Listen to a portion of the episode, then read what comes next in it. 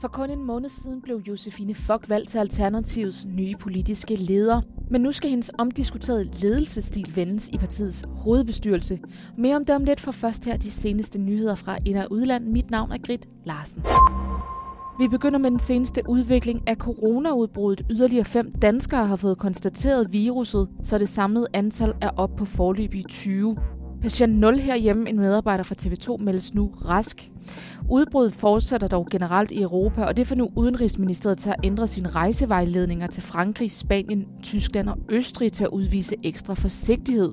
Alle ikke nødvendige rejser frarådes fortsat til Norditalien, men også Sverige melder om en stor stigning. Derfra til Tyrkiet. Landets forsvarsministerium hævder at have dræbt 21 soldater fra den syriske regeringshær og ødelagt militærudstyr herunder missilaffyringsramper. Angrebet kommer efter to tyrkiske soldater blev dræbt i en syrisk provins under kampe med syriske regeringsstyrker. I går aftes blev der ellers indgået aftale om våbenhvile i netop det område mellem Ruslands præsident Vladimir Putin og Tyrkiets præsident Erdogan.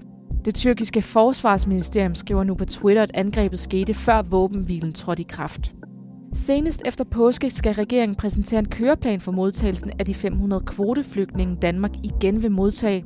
Sådan lyder det fra SF's formand Pia Olsen Dyr forud for partiets landsmøde. Det er jo så også nogle, vi kan forberede os på. Vi ved, hvad det er for nogle typer, der kommer. Har de uddannelse? Har de erhvervserfaring? Er det børn? Og sådan, så vi også kan forberede et godt integrationsforløb fra starten af. Udmelding kommer efter udlændinge- og integrationsminister Mathias Tesfaye har meddelt, at han er klar til at aktivere en asylnødbremse, som vil lukke de danske danske grænser.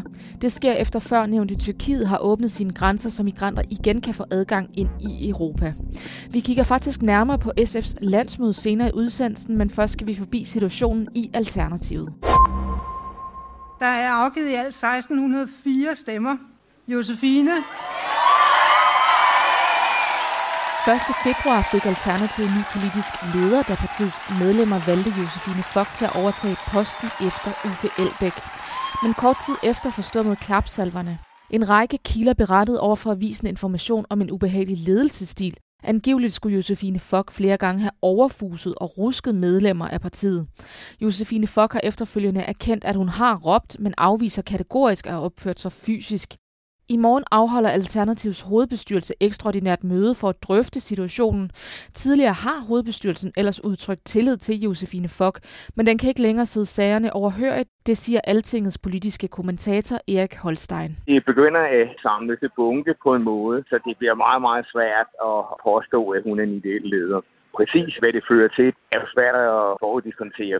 Situationen tog en yderligere drejning, da Uffe Elbæk meddelte, at han ville gå til hovedbestyrelsen og berette om de episoder, han har kendt til og endda selv været vidne til i sin tid som Alternativs leder. Politisk kommentator Erik Holstein kalder det tragikomisk, at partiet, der slog sig op på at ville skabe en helt ny politisk kultur, er ved at æde sig selv op indenfra det er jo naturligvis fuldstændig øh, ironisk, at i betragtning af, at partiet stod for, at man skulle have en ordentlig tone, øh, have en ny politisk kultur, så har man altså en situation, hvor den der samling meget individualistiske og også meget øh, ambitiøse personer ender med at rive hovederne af hinanden. Ved sommerens folketingsvalg kom Alternativet lige netop over spærregrænsen. Sådan ser det ikke ud i dag i den seneste voksmetermåling for Ritzau. For med blot halvanden procent af stemmerne står partiet faktisk til at ryge helt ud af Folketinget, hvis der var valg i dag. Selv sagde Josefine Fock til den fremmødte presse, da hun blev valgt til posten som partiets politiske leder, at Alternativet skulle tilbage til rødderne. Slut med personsager og fnider. Vi skal tilbage til at diskutere politik med danskerne. Vi skal tilbage til at lave politiske laboratorier med danskerne. Vi skal gentænke, vi skal forny os i forhold til det. Er I i krise stadigvæk, eller er I i orden? Det jeg jo sagde også i dag, det er, at vi har et fantastisk fundament.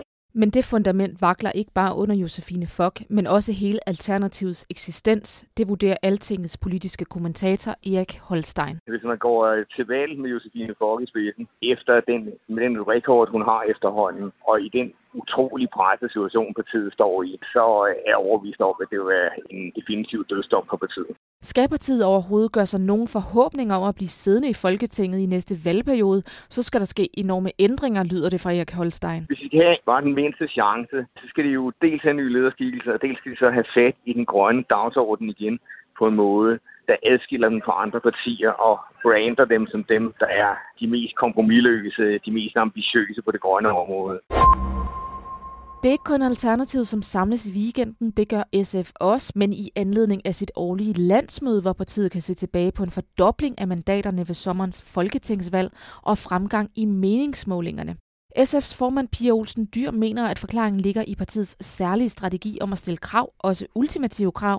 Alligevel er SF ifølge Altingets politiske kommentator Erik Holstein det parti, som er tættest på regeringen. Især på grund af partiets retorik sammenlignet med enhedslisten og de radikale, som udgør regeringens øvrige støttepartier. De radikale står og råber og skriger i et væg og kommer med konstante trusler om at give tæppet væk under den ene eller den anden minister eller regeringen som sådan. Så er SF jo valgt en meget mere personlig linje. Og det er jo tydeligt, at der også er en vælgerplatform for det. Men SF skal altså på banen, hvis det vil fastholde momentum.